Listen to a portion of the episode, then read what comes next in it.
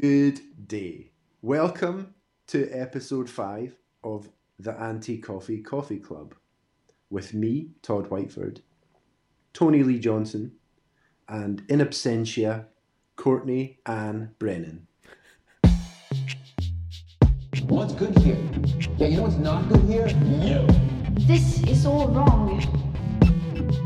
No, this is the first I've heard of it. How dare you? I wasn't quite sure what I'd just seen, but I knew it was time for me to leave. What's been happening since the last?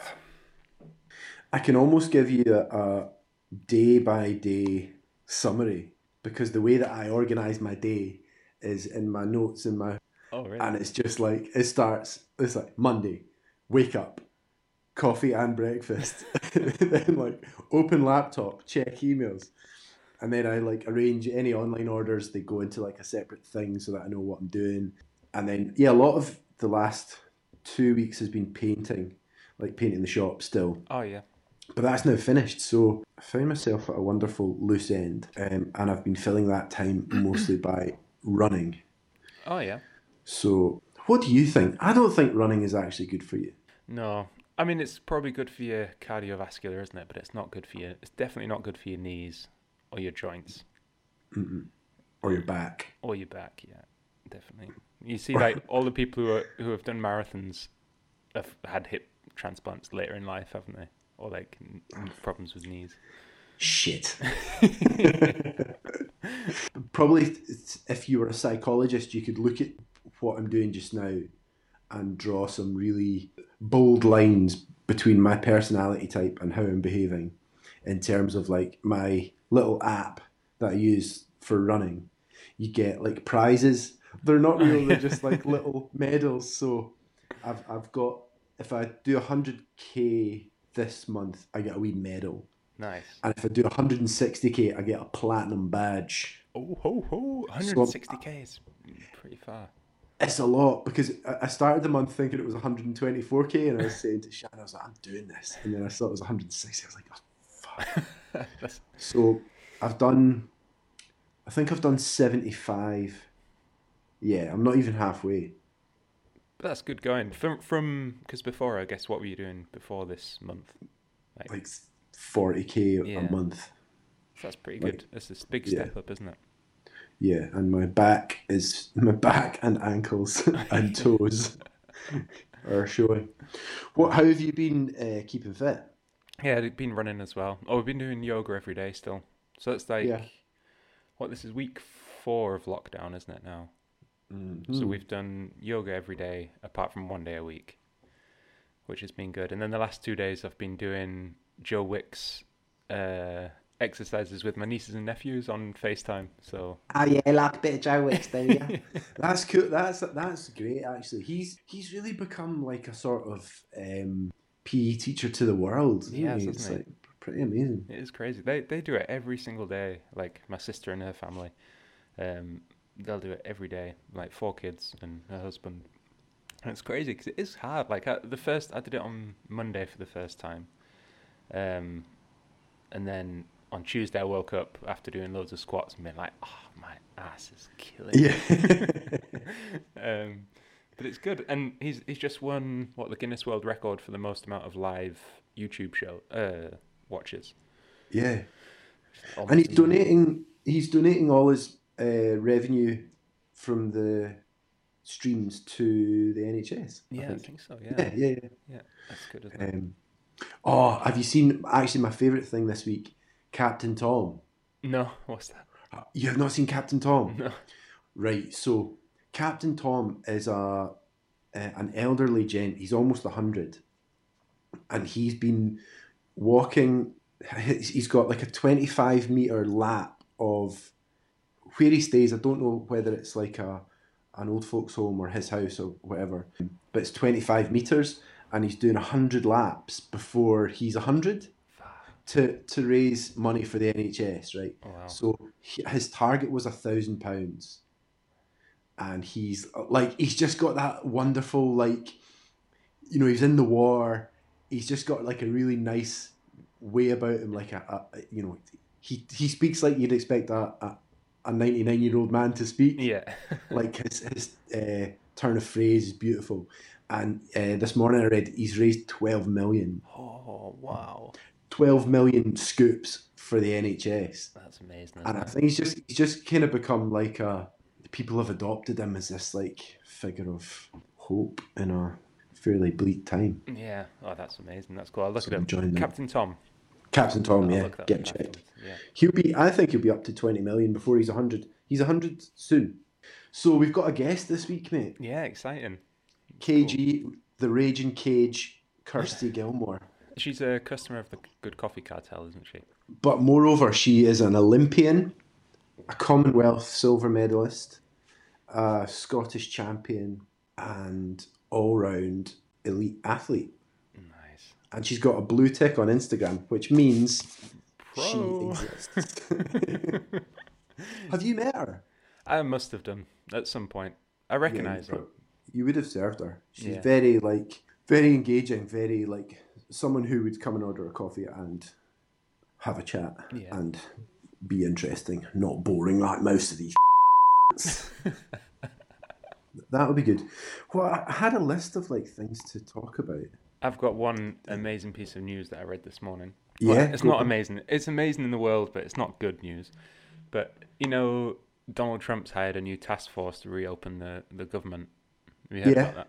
Do you know who's who's on it? Can I get three guesses? Get three guesses. Chuck Norris. I mean, he might also be on it, but it's not. He's not the one I'm thinking of. I'm imagining they're they're like a Hollywood celebrity. I'd say you're close. The, with the Rock. Very very close. I'll give you the final. There's a clue for the final guess. I'll play something. Hopefully you can hear this.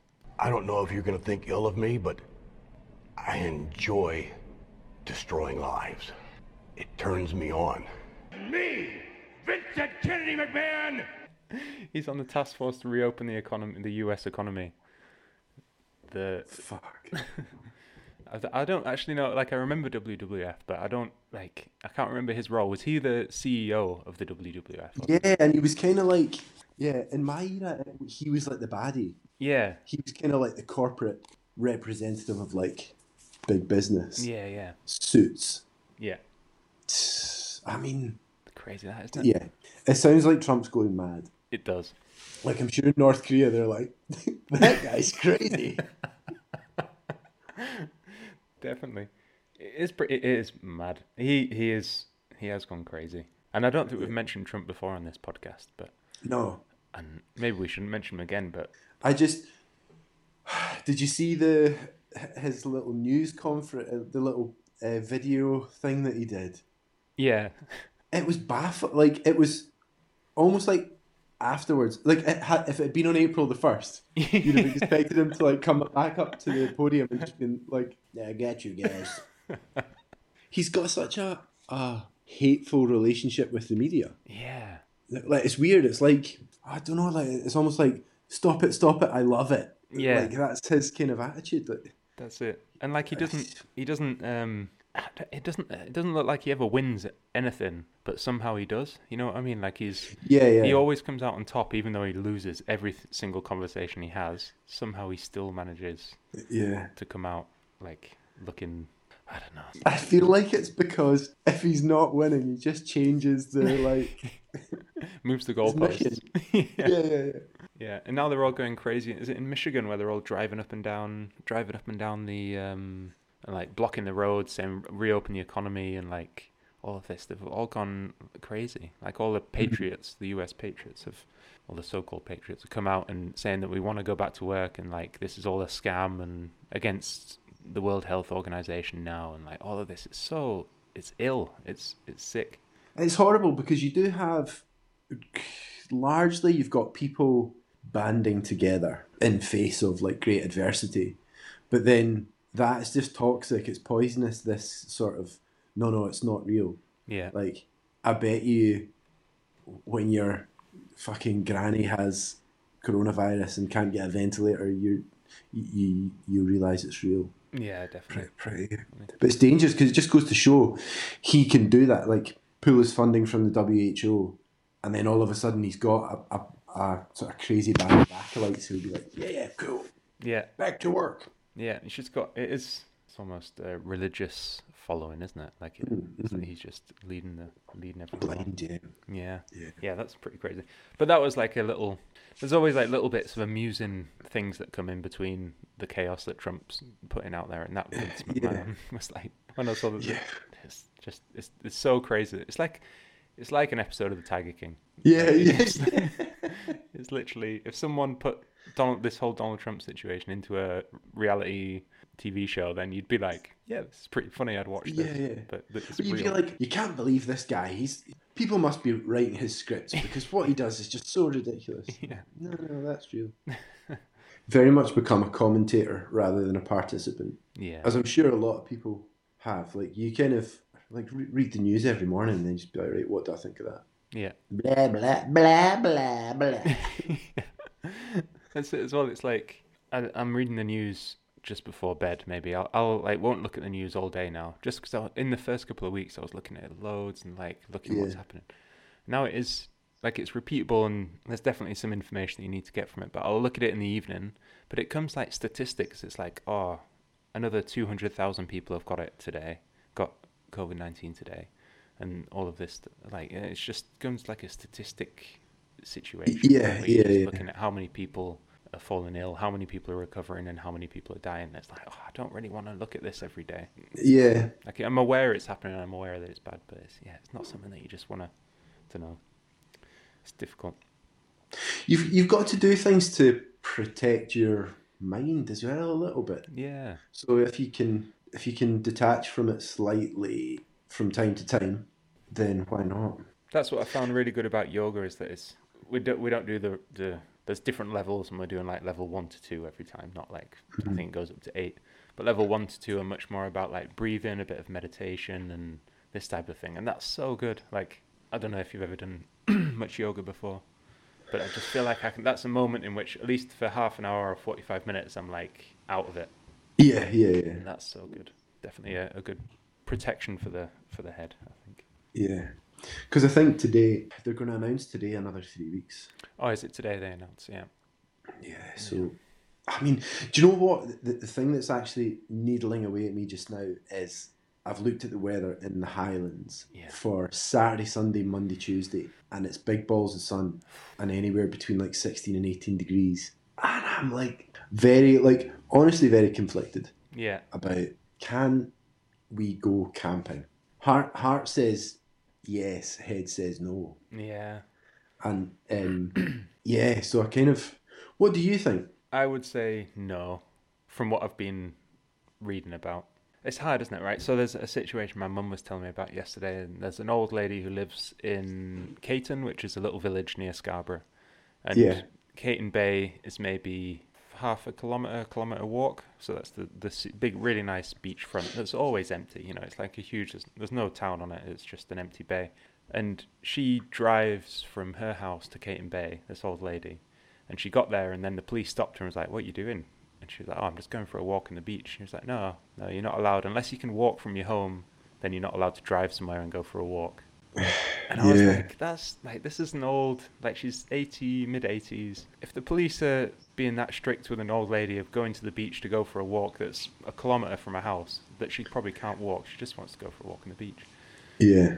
And then, uh, and then, yeah, and then applying that theory, then I'd say maybe not a good idea to go up. Yeah. I think like that's that's that's in line with what my head is Yeah. thinking. Because it's it's um it's, it's one of those like it's fine for the individual, Yeah, but there's you can't assume that you're the special case. yeah. Which I do often in my life, let's be honest. But like You know who I am. you can't assume that you you can't assume that like yeah you're the one that's allowed to do it and everybody else if they do it they're idiots but you can do it but at the same time having spent the last 10 years of my life trying to find beautiful days to spend in Yeah. the mountains and then seeing four lined up it's like the beckoning finger like come on like it'll be got- wonderful Tuned up like you've got free time, as much time as you like, and Yeah, yeah, four yeah. days of beautiful sunshine. So it's like Yeah. the two normal things that would line up a trip to the Highlands have lined up. yeah That's true though, isn't it? Like if you if you're part of the club who's doing that often, or if that's part of your normal life, like you're going to the Yeah. Highlands often, then whether you're more entitled to do that than someone who's like, oh, I'm going to go to the, like I live in Cornwall, I'm going to go to the Highlands. Yeah, Like, yeah, I- yeah. there's a difference there, but yeah, it's it's hard to like separate those two things. And it's just that also like I don't particularly want to drive for three hours, get very close to where I want to go, and then be stopped by the police and they just say like, "You're an idiot. Fuck off back to where you came from." Another three hours in the nice sun. I suppose everyone's got to do their bit, don't they? Yeah, yeah, So maybe I can just try and assume that there will be nice days again and hills will still be there. yeah. That's that's the same thing because I've learnt this these last couple of weeks that surfing apparently isn't exercise; it's a hobby. So you're not allowed to go surfing. Who's deemed that? Someone who's never done it before. yeah, I think that's. Um, I can't remember. I think my mate told me it, but apparently he was like, "Yeah, in Scarborough, you're not like people aren't allowed to go surfing really because Yeah. it's seen as unessential." Again, if you're surfing every day and don't like running because you don't want to break your knees, then or maybe swimming in the sea is that the same thing? Then with the boat, I don't know. But it's all these like it's the grey area, isn't it, between everything? Yeah, and I, I mean, it's the same as like if I was going out for a cycle, for example, Yeah, I'd go out for like a three-hour cycle. yeah, You know, like not just a forty-five minute tootle around. You know, I'd be maybe twenty miles from my house. yeah, maybe more. I don't know what it is, but I think the allowance for like a, a mental health break, as in like me and Shan live in a flat, like we're just surrounded by houses and people, and it's like Groundhog Day, and I'm sure everyone's feeling the same thing, which Yeah. is right, wake up, blah blah blah, get a walk, pretty much in one of two places that's close to us that's that's not doesn't feel like town yeah, you know, like one of the parks, or run through one of those parks. And after four weeks, you're like, oh, fuck this, man. Yeah. See. But then, yeah, it's, that's part of the part of the thing. yeah. But that's it. I don't. I'm not one for. I don't like repetition. Like What's that? What? Say that again. So go even going for a run in Pollok Park now, I'm a bit like I'm almost over it. I got myself Hmm. a little Garmin watch to make it more interesting. I'm chasing Strava segments down.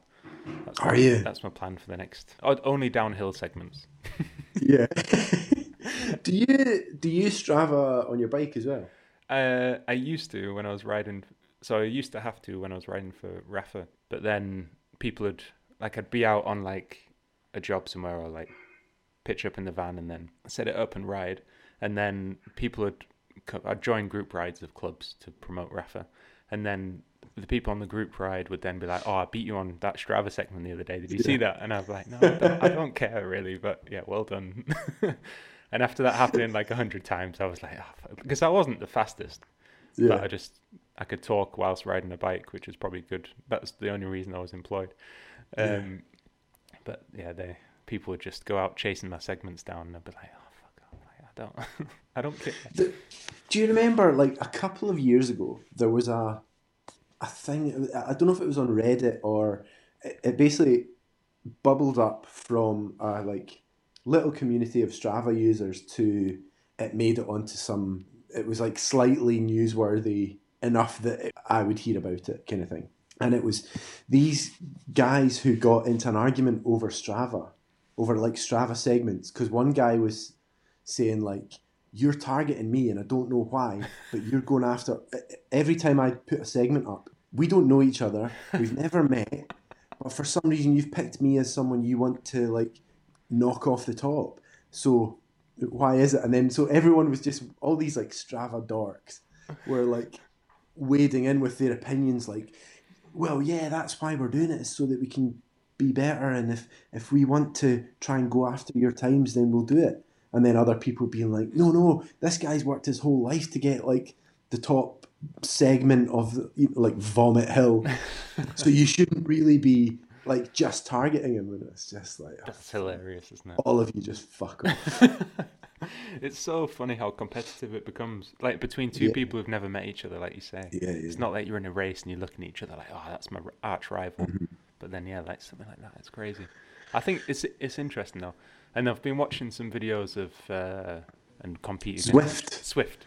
So I've been watching some things of that because a lot of pros have been going on it now because they're obviously all their bike races are cancelled, so they need to go Yeah, and do yeah. that. And that's funny because there's like pros going on and uh, racing against people like just random people and losing because those people have just jacked their power uh, power meters to make it look like they're riding like 20% faster than they actually are. Yeah, yeah. so it's so cool.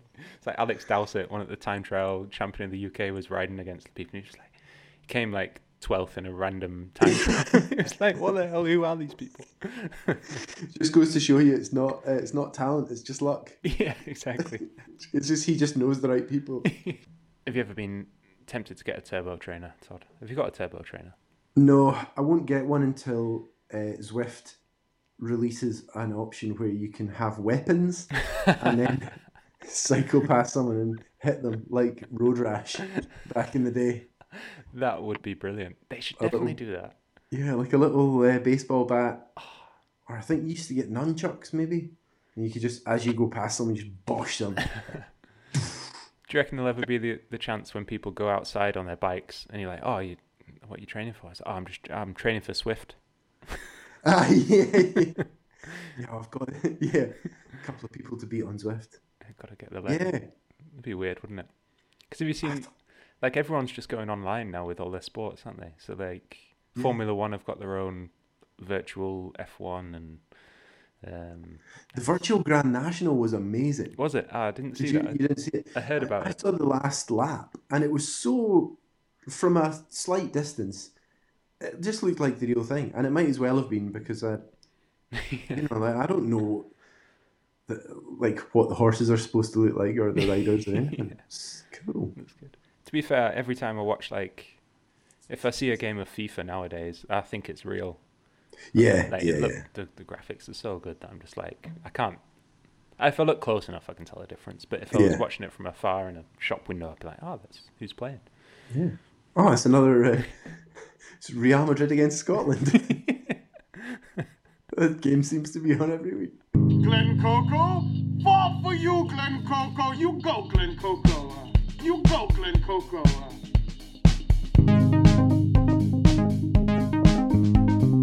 You go, Glen Coco.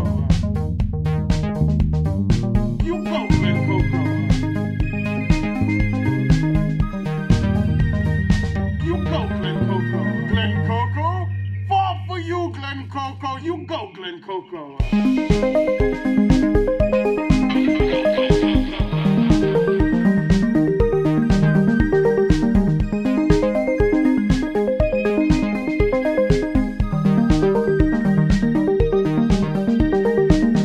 None for Gretchen Wieners. Bye.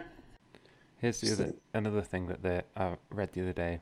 In 2013, they capped any increase in public sector wages at 1% per year, essentially c- a cut given that this was below the rate of inflation.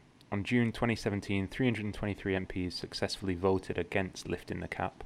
313 Tories, 10 members of the DUP, and they all cheered when the amendment was voted down. So that means the NHS don't get uh, get a 1%. Yeah, yeah. Matt Hancock, so um, Health Secretary, and Boris Johnson were among them. But pay for MPs will increase by 3.1% on the 1st of April 2020.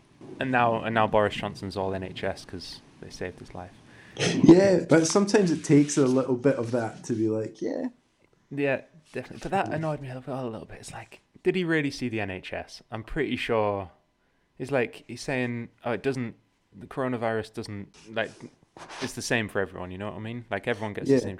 But he definitely, like, he's the prime minister. Maybe he should get a bit better treatment. I don't know, because I'm sure if his job is probably more important than my job, for example. So in that sense, I mean, I don't know. I'm, I don't know whether that's true or not. But so he, but he's definitely not getting the same hospital treatment that I would get. If he went into hospital, he's probably got security, like 24 hour watch, like person to person. Yeah. And I suppose that the thing is, like, the two nurses he was talking about, who he singled out, Yeah. they're not. They're not dedicating two nurses to every person who's in intensive care. I don't think because I don't think they have the nurses to do that. And I'm pretty sure he probably got a Because private. that's fucking Tory government. Yeah.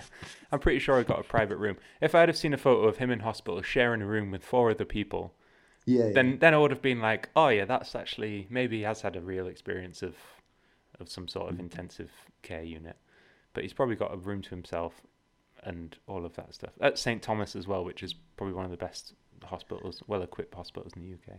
Yeah. Like um, I appreciate that he gave a shout out to two nurses who were um, not from the UK as well, which is like fair enough, good representation of Yeah. like, but then, yeah, I don't know. I just think it's it's always twisted a little bit, isn't it, to make it Yeah. sound like a little bit more. Oh, he's had a real experience of being in Yeah. hospital. Yeah, he is actually. He's he's just like you. Yeah. He's just like you. Um, yeah, ironically, he's probably going to send that Portuguese nurse home, isn't he? Yeah, exactly. That's it. No, he's probably not going to do that, but I don't know. It's, Yeah. that's all I've got is just a big sigh. yeah, that's a good way to uh, round right, it. let's let's cheer ourselves up with some Kirsty Gilmour. Guys, Kirsty, are you there? I'm there. I'm here. Ah, Excellent. nice. So, what were you doing? You were doing a bike session. I was doing a little bike session, yeah. Um, we've pretty much, I'm sure we'll get into it on the old podcast, but we've pretty much got two sessions a day to do, plus like video and reading. And I managed to uh, borrow a Wattbike from an old coach that has a gym. Uh, and he was like, This equipment's going to lie collecting dust for the next however long. Do you need anything? Uh, so I managed to snag a little a Wattbike, which is like a like one of the, the good gym bikes, so not one of the ones with the with the big flat seats. Those terrible, terrible inventions. Yeah. Um, one of the proper like kind of it's not a spin bike, but it's um, just a, a quality one. So uh, yeah, I'm pretty set up. I've got a gym in the basement of my building, and Is is the gym in the basement? Is it just for you, or is there other people allowed to have a wee shot? Oh yeah, no, it's a it's a building communal communal gym. Um, but like I'd say seventy percent of the time I'm in there by myself. The other times I've like cross paths people, but everyone's been generally pretty pretty good at keeping a distance. The odd person comes in just ready with uh, with disinfectant. Um, so yeah, no, it's been it's actually been okay. Like I'm just a badminton player that can't play badminton. Essentially, I'm just doing all, all the training round about it. I like how you've got a badminton racket on the wall behind yes. you. Oh, found you, in case we forget. what- found what- that bad boy in my grand's like attic in her loft, and I was That's like, like- um, excuse me, Anne, can I have that? One of the old school wooden ones. oh yeah, like I'm surprised it had it wasn't in like a press kind of thing, you know, Yeah. like the frame things. Yeah. It wasn't in one of them, but um, I thought I'd turn it into art. It's very artistic. Did you grand used to, did your grand used to play badminton? Uh, yeah, hey, for an 80 year old, 80 something year old, she honestly, Tuesday lady, uh, Tuesday morning, ladies badminton club in the church hall. They play doubles for an hour with the old scoring. The scoring changed about 15 years ago, so they they are not up to date. and uh, they play for an hour, and then they have tea and cakes, and then they play for another hour. I can get down with that. That's my sort of. That's very nice. Yeah. Oh yeah, That feels very traditional, doesn't it? Like sort of tea and cakes at half time. oh, like in a church hall. Oh, that's so good. I imagine they're wearing like big skirts, like big long ankle length skirts and, and hats. Those kind of big brimmed hats. yes, and petticoats. Yeah. Kirsty, you've met Tony before, right? Um, Or I, wrong? yeah, I think, think in so, passing. Yeah. yeah, in and around the old shops and all Ah, that. well, neither of you seems really sure if you've met the other one, which is a, a bit arrogant on both your parts. if you don't mind me saying. Well, it's um, lovely to meet you properly now. Yeah, you too. So, uh, yeah, I've I've given you a, an introduction um, before you joined us, um, but looking at some of your achievements, Kirsty, let's. What's your favorite? Right, pick one of these. Scottish Young Sports Personality of the Year. That was you. Mm. Uh, two Commonwealth silver medals. Uh, a silver and a bronze. Ah, well, just as But- good.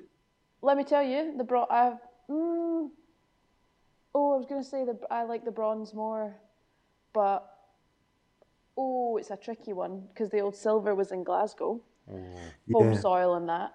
Um, and then the bronze, just more the bronze because I was seeded fourth and I wasn't really supposed to get a medal. Um, and it was like proof to myself that the silver wasn't a fluke, that I could do it back to back Commonwealth Games. Yeah. going back to back. And you won the Scottish Open. Scottish Open, the also back to back. Um, proof. Yeah, I kind of, I live my life in constant. Well, not right now, but when there's actual tournaments to be played, I live my life in perpetual imposter syndrome, Really? consistently and continually. Yeah. Is is that? Have you found that's a common thing amongst your peers in the game? Um, uh, if it is, they don't talk about it very much. I think it should be talk, spoken about more. Um, but oh yeah, just because you're only as good as your last result, you can go from being like, you know, a Commonwealth Commonwealth medalist to losing the quarterfinals of the Europeans, which I did, and then you're just like, well, I'm, I'm I was amazing last week and I'm terrible this week. Hero to zero, Kirsty. Exactly, and you just That's what the headline was, wasn't it? Yeah, yeah, yeah. But I mean, do, does that because that's still an amazing achievement. Quarterfinals of any competition is still good. So how hard are you on yourself?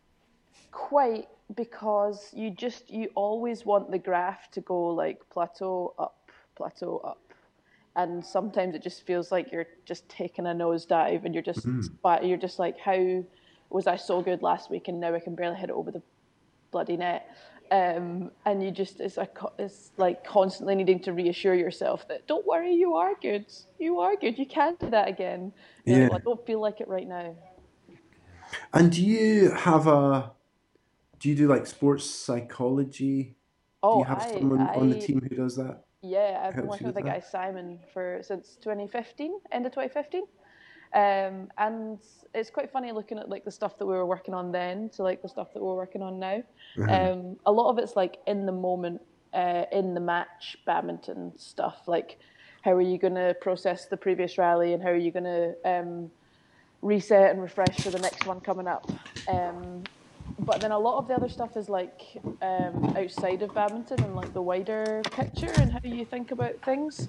Um, with like imposter syndrome, sometimes I'll just have to call Simon up and I'm like, mate, I'm terrible at badminton, am I? And he's like, no, no, you're not. um, That's interesting. that it's so instant as well that you do the psychological training for mid-match as well. I always thought it was like a post sort of process, but it's interesting to have it like mid-match. It's everything from how you um, think about training sessions to also like the bike session I did this morning to keep in this in these weird weird times to keep some immediate connection to badminton. Um, I set this laptop up here, um, and here is bike here. Ah, yeah. Nice. Um, and I just watched the final from the European Games last year, me versus my friend uh, Mia from Denmark. Um, and I just sprint whenever there's a rally, and I get all the breaks. And I just turn my legs when it's the breaks, and I sprint when there's a rally. Ah, cool. Great. So I've just made that up because I needed something. I needed a reminder of badminton because it can right now feel a little bit pointless doing sessions with speed Yeah. endurance and Sure. you know where does this fit in? Like why the hell am I doing this? But you've made it fit in. Yeah, I've tried to have that kind of attachment again, which is That's something that. Yeah. my like my coach or we have a new I don't know how long I can keep calling him a new a new coach. He started in July. Um, a German guy called Ingo Kindervater. Couldn't have a more Ge- German name. Um, and he's so big on like the mentality side of things, and he's given each player in the squad. There's 16 of us. He's given us each an individual book recommendation that he has that he has read or listened to. Are you allowed to share what yours is, or is it just a secret? Oh no, uh, mine is a not so subtle hint on what he wants from me. I think. Um, Calvin and Hobbes anthology. I wish it was that. it's bloody extreme ownership by two ex US Navy SEALs. If there's one thing I hate in this world, military Seals. men shouting at me. but and I don't worry, I've told him this, so if he listens to this, it's fine. Um, I said I was literally like, Ingo, I'm reading my book. I'm about 80 pages in, and I hate every single minute of it. Is it quite dry? I imagine that Navy SEALs are pretty. American Navy SEAls are pretty humorless people. It's exactly what you think it will be like. It's a military story, and then a recap of like the leadership and how it could have been improved because there's lives on the line here, guys. Oh man, yeah, that's Oh frustrating. I, I'm more the sort of Bear Grylls, like sympathetic, uh, passive yeah, yeah, yeah. outdoor woodsman. The Navy SEALs scare me, to be honest. Like that's the Uh, yeah, it seems you know I'm never gonna find myself in a battlefield. yeah. hopefully, fingers crossed. Um, and I, I struggle to um, make the connection between that and a, and a badminton match. Um, I mean, occasionally I will dive and there will be some bloodshed, but, but I mean, not there's not going to be lives lost. There's not lives on the line. Well, there's not lives on the line, but there could be shuttlecocks on the line. Oh, Hello, Zing! Bazinga! I've been saving that one up since you said line about two minutes ago. Um, ah, but it's, it's interesting because maybe he's seen something in you that you haven't. Definitely. Well, so I went from yourself. being I went from being like a regular member to the team of the team to being the oldest member within about a year. Um, and I'm the oldest by three years, and I am 26 years old. So that is a young team, Yeah. yeah. a very young team. So, like I say, this is a not so subtle hint um, for me, I think, of leadership and uh, how to get the best out of everyone else because there's only like six singles players and then maybe like 12 doubles players. So, obviously, I'll be more in charge of the singles, I'd imagine.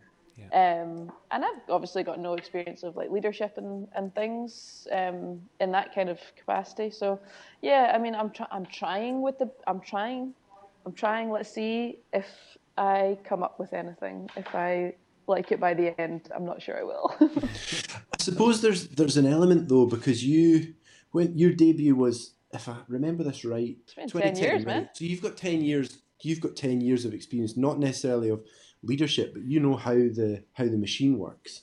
yeah, definitely. And it was quite nice. Like recently, just um, in February there. So I did like a really big long trip, which I wouldn't normally go away for like more than two or three weeks back to back. But I was like, screw it, I'll do six weeks. So it was like one week training in Milton Keynes, and then it was Indonesia for a week, Thailand for a week, then two weeks in India for the Indian League thing. Yeah.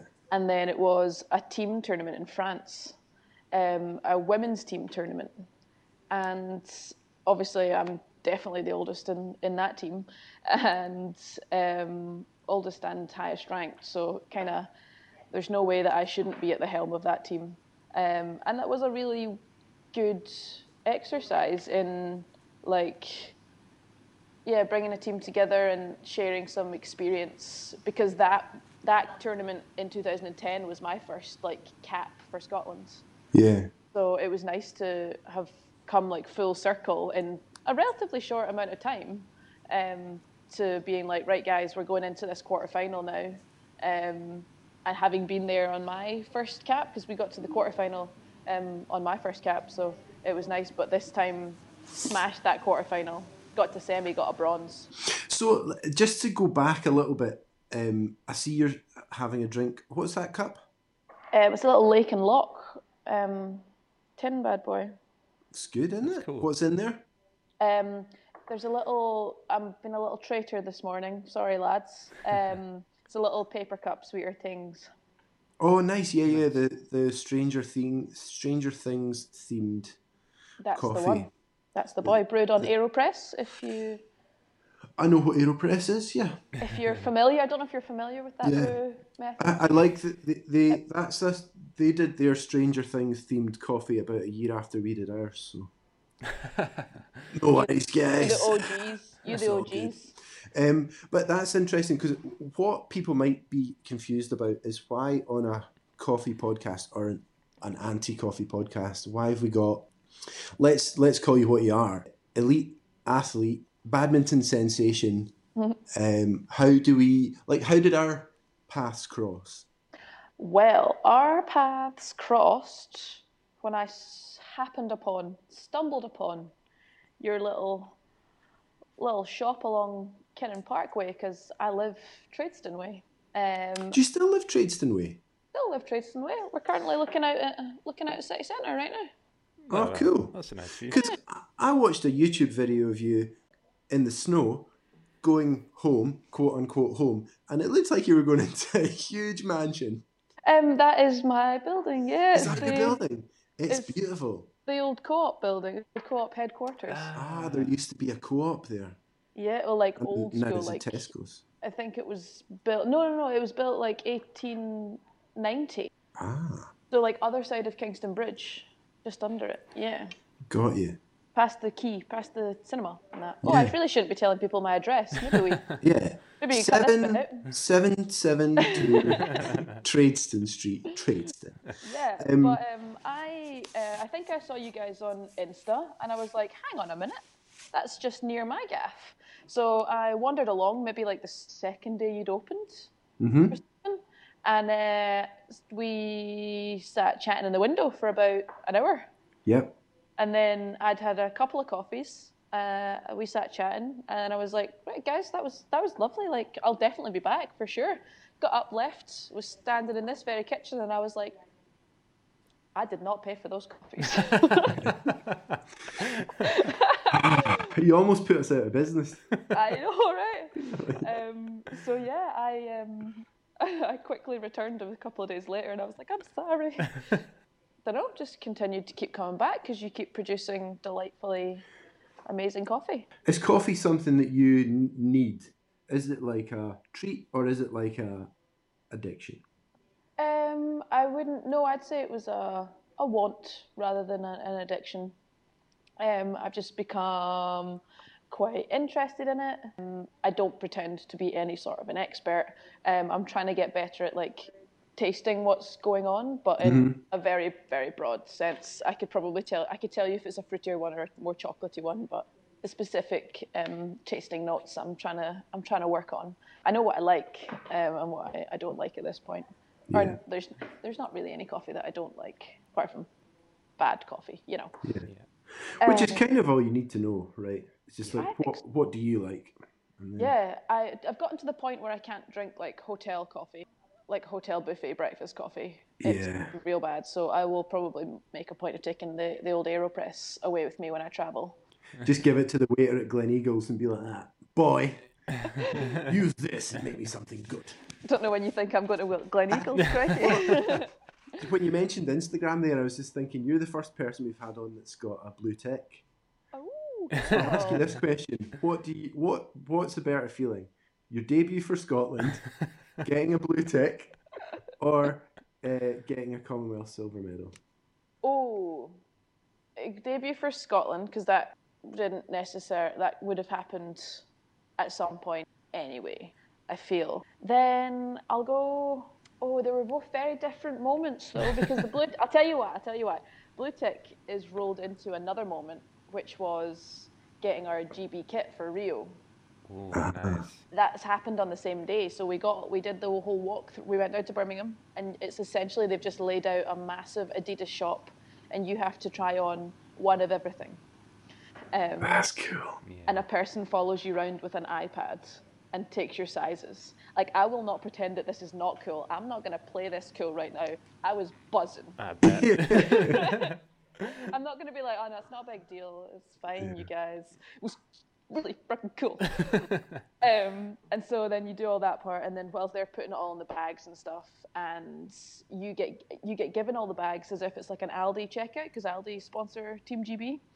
So your bag gets like put onto like a, a literal like a checkout a till, and then they scan everything to make sure you've got everything as if it's like the end of your shopping. It's cool. Oh, cool. Um, but then you go through and you do kind of some media bits, and you sit down with a guy from Facebook, and he, he um, slaps a wee a wee blue tick on your accounts, on Bingo. your Facebook and your Insta, And then just watch the money roll in.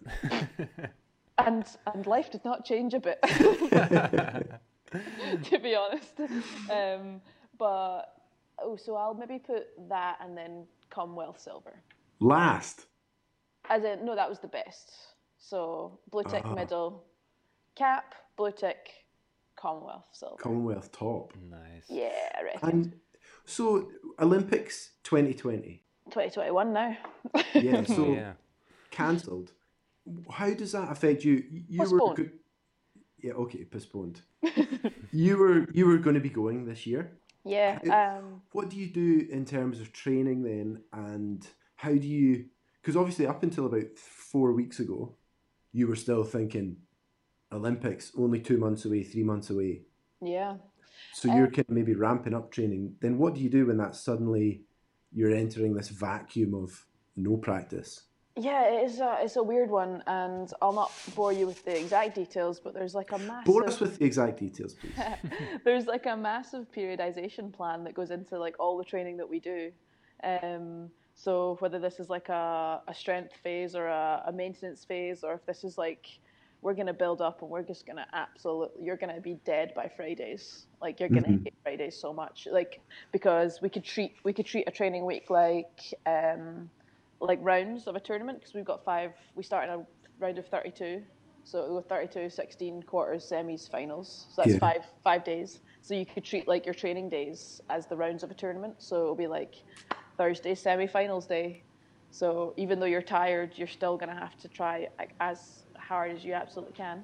Um, could treat it that way, um, or we could. There could be phases where we ramp up our weight sessions so that we have three a week, or we could have phases where we ramp up the conditioning. So we have like a lot of running and shuttles and um, extra court sessions. Um, so like there's all these kind of blocks of maybe about six weeks at a time um, that have just kind of been a bit skewed um, now.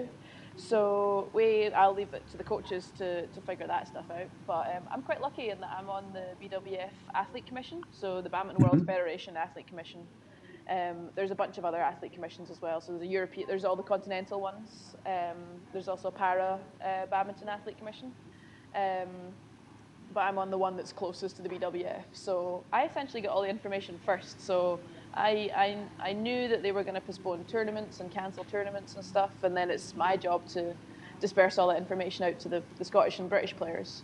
Um, and so for the Tokyo Games, we the decision that we as the Athlete Commission and BWF have to make now is how do we finish our Olympic qualification? Because we had two months left of qualification. Yeah. Um, so for me personally, like I was pretty set, I was pretty comfortable, uh, comfortably qualified, but I still had about four or five more tournaments to gain as many points as I could and try and get a seeded position. Right. So um, we have frozen the world rankings as of the All England, which was the start of March. Um, so wherever you were then in the world rankings, you'll stay. You'll not just continue to lose points if you don't play tournaments and stuff. So we've frozen that. But Yeah. then we have to figure out how we unfreeze the rankings. And so yeah, when the Olympics got pushed back, like we, I don't think it'll get to the stage where we do an entire another qualifying year because I can't tell you how expensive it is, especially for players from smaller countries, whose funding would have ended this summer with the Olympics. So that, that calls into question like how we get the correct players playing all the tournaments, and because we can't just afford to um, protect the top 20 or the top 30 Yeah. um, we have to because the Olympic rankings will go down to like the top 100. Like you could be, you could get into the Olympics because there's only you can only have two people from each, or one person from each country going, unless unless you're both within the top 16 world ranking in the world. Okay. Um, so China will have two, Thailand will have two, Japan will have two. But like if if there's someone that's say world number three, and then world number fifteen, of the same country, Yeah. and then there's someone that's world number seventeen, they ain't gonna go to the Olympic Games because there's two people above them from their country. It's rough, man. Yeah. So you're are you GB's number one? So yeah, I'm top in Great Britain just now.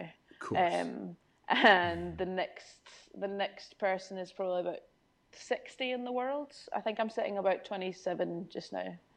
okay. Um, but before or as of Rio, I was at fourteen, but um, just haven't been able to quite get back there. I still think my quality is as high as I was back then, but I just with the volume of players that there is now and the quality, the more like spread quality, yeah. um, especially over Asia. Um, there's more countries in the top positions now, which just makes for a bigger world or like a better world ranking. So yeah, it's a it's a strange time. It's a weird. It's weird how much changes in four years. Yeah, Yeah. big time. So after after Rio, would you then your next f- goal? Do you have like a yearly peak, or would your next major peak be the next Olympics? How does it work with your with your peak? Um, yeah, so um, we in badminton it's like quite hard to to totally peak because you never know how long a game's gonna last. right. Yeah. So if you're like in athletics and you're running five thousand meters, you know within about ten seconds how fast you're gonna run it. With a badminton match, it could be anything between thirty minutes and an hour and fifteen. So it's really hard to get the dip correct. But we, we do we do deload before um, competitions so that we're fresh for for the for the like back to back games. Um, but so we're quite lucky in being in Scotland um, that we have the Commonwealth Games. Ah, yeah. So we can kind of work on a two-year cycle, but some countries, yeah, it's just like the four-year Olympic cycle is is their their massive goal. But like every year we have um, a World Championships also in the summer, um, apart from Olympic years. So the Olympics replaces the World Champs every fourth year. Okay. Um, so if you win the World Champs the year before an Olympic Games, you get to be a World Champ for two years. So that's pretty good. That's cool. it's the Yeah. year to go for it. And see, Yeah, exactly. When you're away on uh, on tour, you say you take your Aeropress with you. Have your other team, like your other people in the team, do they come to you for coffee during that time? Are they becoming coffee geeks because you're a coffee geek now? I think whoever I share a room with becomes uh, somewhat of a coffee geek, and I resent sharing my coffee with them. but I do also make a point of wherever I am. Um, it's become like a kind of little hobby, and it uh, um, helps me get out and see a city without being tired. So like I, I'll travel to all these places, and it sounds sounds amazing, but I'm mostly sitting in a hotel room or in a badminton hall trying not to be trying to do the um, perfect amount of training so that I'm in good condition but not too tired for the matches that I actually have to play. Um, so researching the best coffee uh, shops in a city and going there is like the ideal hobby Oh, yeah. when when I'm traveling somewhere. Have you got any highlights, any like coffee shops of note that you would recommend from your travels? Oh yes. Uh, Putting you on know- the spot a little bit. You are. I think Singapore was bloody awesome for coffee. Bangkok, tell you what, Bangkok.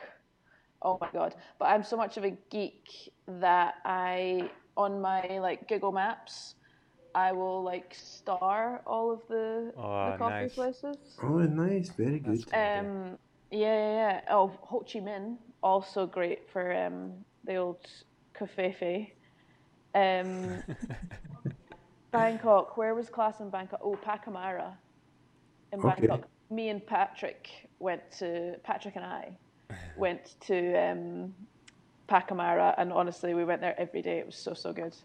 Um, Patricio, you're talking about um, Patrick Patricio McHugh, the Power, founder Mr. of PowerPress himself. PowerPress Coffee. Yeah, Yeah, absolutely. Um, Bangkok, just so many. There's Pacamara, Roots um, at this place called the Commons, and it's just kind of like a. It's got a big kind of courtyard in the middle, and then just a bunch of like nice restaurants and kind of street food and stuff. That was pretty cool. Uh, I got this T-shirt at a place called Cafe Onion. nice. It was half ounce by Onion or something like that. Oh, Bangkok was a was a coffee. Oh, that's good. That's cool. Yeah, yeah, yeah.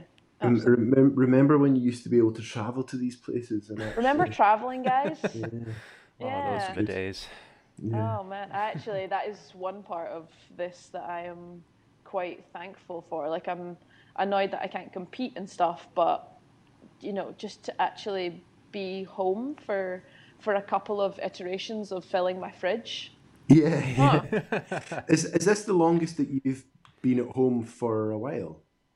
Um, I'm trying to think. The last year there will have been like a. I, mean, I might have had like a six week block where I would have been home, but it would never have been more than that. I did the math for 2018 and 2019, and it was almost. I'm talking like 179 to 186 days home and away. Wow. So 50-50, like proper 50-50. And like last year particularly, because I didn't really play my best I maybe touched my absolute best play once last year. I feel, um, and I'm talking like one game. There was one game where I was like, "Whoa, that was good, wasn't it?" um, I had a You were pretty- in the zone. Oh yeah, uh, so I had a pretty like pretty tough year last year, just because like when I was going away, I wasn't, I didn't feel like it was worth it. Like I wasn't, I didn't feel like I was gaining anything by going away.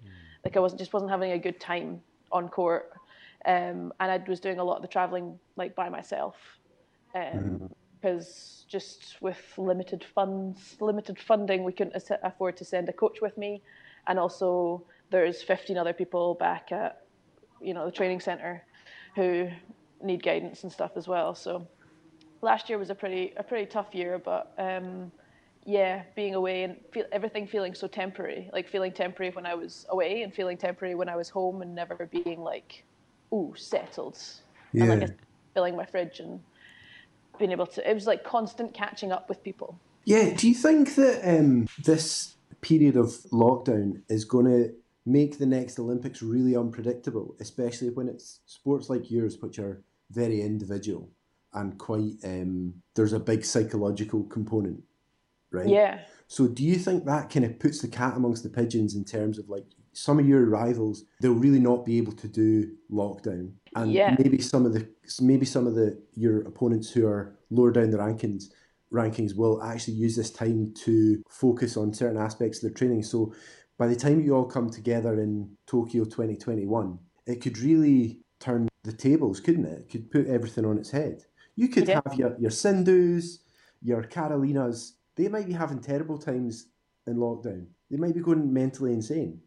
Yeah, um, Yes. it, I think it'll come down to like the organisation of the country um, and the uh, motivation of the individuals. But then there's also things you have to consider. Like some people would have would have been planning on retiring after Tokyo. um, Some people are 34 and still playing, and this was going to be their last push, um, and they were going to go out with a bang after an Olympic Games, and like they're going to have to hang on for another year or call it quits without that. Um, there's that kind of thing, um, but I th- like the support that we've had um, during this lockdown. Holy moly! Like incredible. Like the Scottish Institute, like the first from the first day that it was called, um, we had a, a 17 person Zoom meeting with our head coach and our S&C coach from the institute, and like just laying out the the plan and everything. It's it's been incredible. Whether you do the plan or not, it's up, totally up to you. But it'll show when you get back on court if you- if you're doubled over breathing out your arse. Was the uh, was the shuttlecock into the toilet roll part of that training plan? Uh, no, that was just uh, a bit of fun. Did you see but that? there Tom? is, I I saw the one with you doing keepy ups in the, in the basement and then yeah. Oh yeah, doing was, the kind of Roger Federer between the legs. Ah, the old classique, yeah. Yeah, is that what it's Uh, called? The classique? Uh, no, just a, a, a tweener, I think, in, Tweener, yeah, the tweener classique. in the old tennis business, yeah. Um, but no, I've been like down in that car park. That's for my, my circuits and my sprints, and uh, we have ten minutes of hitting against the wall built into our day. It's just like badminton's. it- It's um you can't replicate it in any other way other than playing badminton. I am Yeah. so scared for my right butt cheek when we go back to training, just with the lunging. The Oh, yeah. lunging is just I can do so I'll do a thing where it's like it's called shuttle transport um, where you'll just like put six or eight or ten shuttles down and you'll basically go from like what would be forehand net to backhand uh, transport them all across which I really should do in the next few days uh, or my butt's going to be really sore um, So why why is it the right butt cheek? Is it um, is 'cause that we don't really we don't really lunge on the old left one why?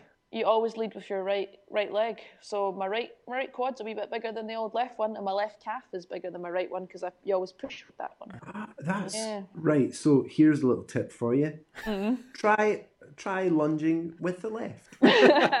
People won't know what to make of you. I'd look very tennisy. Tennis, you lunge with the left. Ah yeah. So is that if about you're if you're right-handed, if you're right-handed, you lunge with the right. If you were a left-handed badminton player, You lunge with the left. would you? Right. Okay. Yeah, yeah, yeah. yeah. Um, so you always lead with your racket leg because it gives you the best reach. Ah. Yeah. Mm-hmm, mm-hmm. It's quite technical, isn't it? It is, yeah. Um, yeah. Um, there's like so many, and it's it's funny. Like, well, so we would never we never have an off season.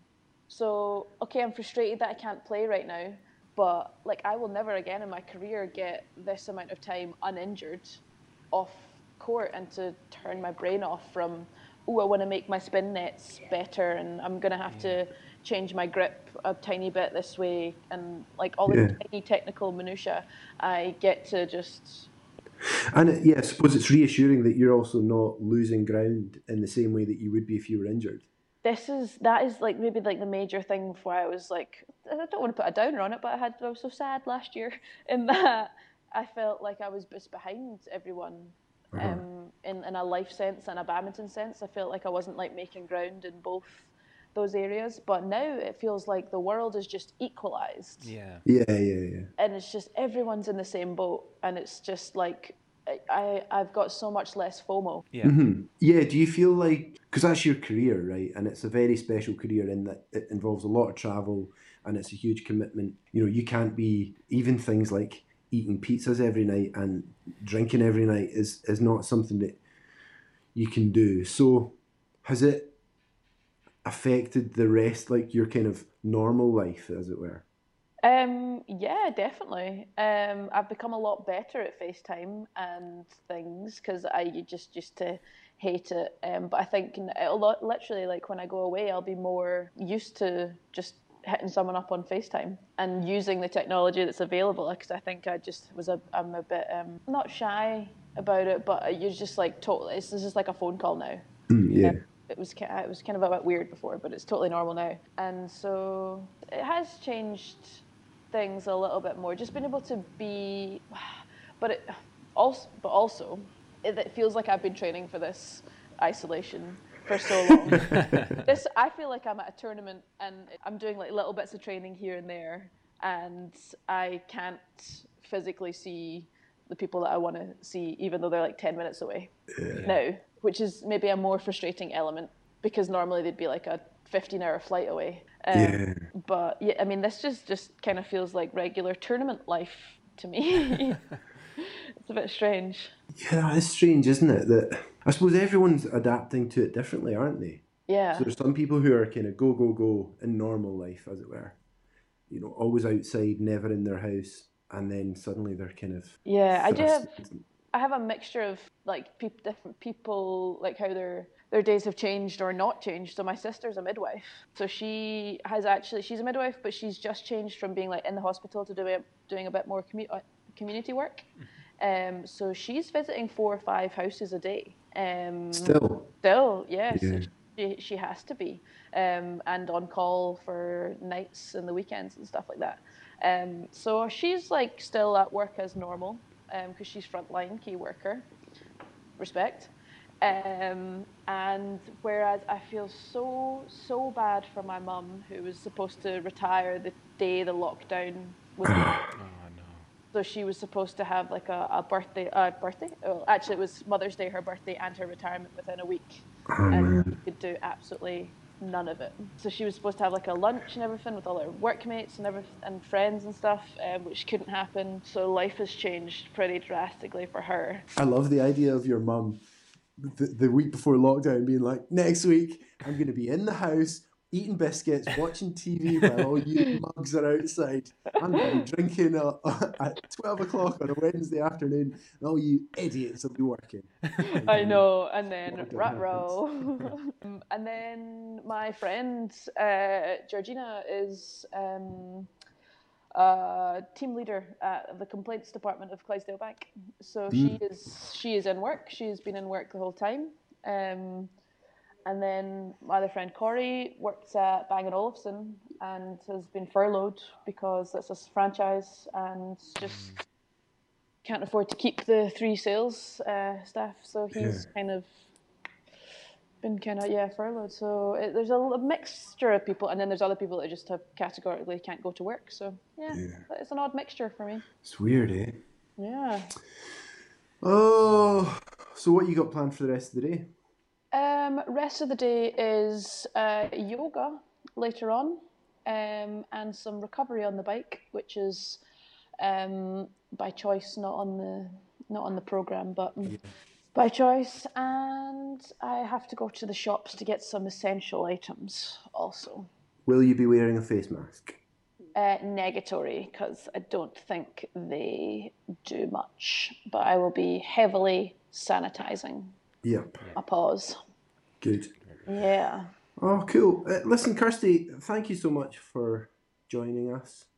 It's No good. worries. It's actually yeah, it's good to see your face. It's good to see one of our regulars in a different context. We've not seen anybody. You know, these people that you see kind of every day, Yeah. and you just kind of a quick two minutes here, two minutes there. So that's been nice.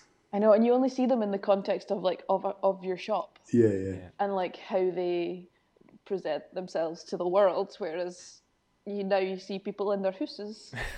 yeah. um, yeah, and they're in their joggies and just chilling. There's not much chilling in a global pandemic, but um, yeah, essentially trying to do as much as they can. Yeah. It's weird. It's, All thanks right. so much, Kirsty. no, thank you guys. Cheers, pal. Peace. See ya. easy. See ya, you too. What a story, Mark.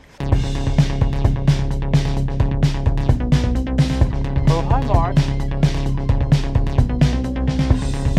Oh, hi, Mark. Hi, Mark. what a story, Mark. Hey, that was good, eh? Yeah, that was great. What a star. Yeah. Good. Ah, it's, it's always interesting to hear, yeah, like a little bit more detail about people's. I I suppose it's is it a weird career? It's not a weird career, but it's like it's a more interesting career than I work in an office. Yeah, for sure. It's definitely uh, it's so different, isn't it? Like you, I think how like she's talking about with training and how those things, and especially in the context of a pandemic, how those things change. I think Yeah. that's really yeah, it's so interesting. Yeah, yeah, it's good. Yeah, I really enjoyed that. Yeah, that was that's- good. What do you think, man? You got anything else? I don't think so. I think I'm all spoken out. I'm not doing much Okay. speaking nowadays, so that's uh, yeah, I know. I really need. I need something to happen. I need to get arrested or something. Go to to go tell. to the Highlands, mate. you give it a, you get arrested So up you- there. you can check out Kirsty on Instagram and see the, the blue tick for yourself. And her, her Instagram's Kirsty Gilmour. Gilmour spelled G I L M O U R, and it has an extra R on the end. But if you look up Kirsty Gilmour, it'll be the only Kirsty Gilmour with a blue tick, I imagine. Um, so that's good. In the meantime, uh, what else? What could you be doing? Go and donate to Captain Tom. Oh yeah, Let's get Captain Tom 20 million. I'm gonna go and do that after we finish up here. I'm gonna go and donate to Captain Tom. Okay, friends, that brings us to the end of episode five. Pretty amazing. Can't believe we've done five episodes. on, That equates to about five hours of chat. And if if you feel like you've missed Courtney Brennan, then make sure you hit up our Instagram and say that you want him back for the next episode. Cause Yeah, give give Courtney some like big demands. We'll open it out for questions as we do every week. Um, our Instagram following, guys, we're up to 120 people. Yeah, That's So almost a blue tick. isn't it? um, so if any of you 120 people want to ask us a question, something maybe for Courtney, because I feel like he, uh, yeah, he's missing it this week, so he's missing out.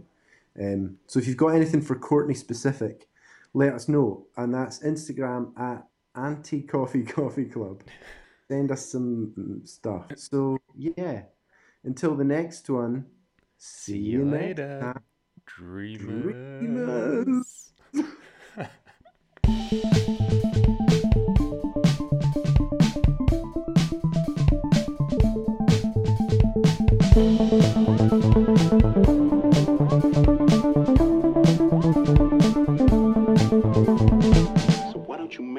Tree and get out of here?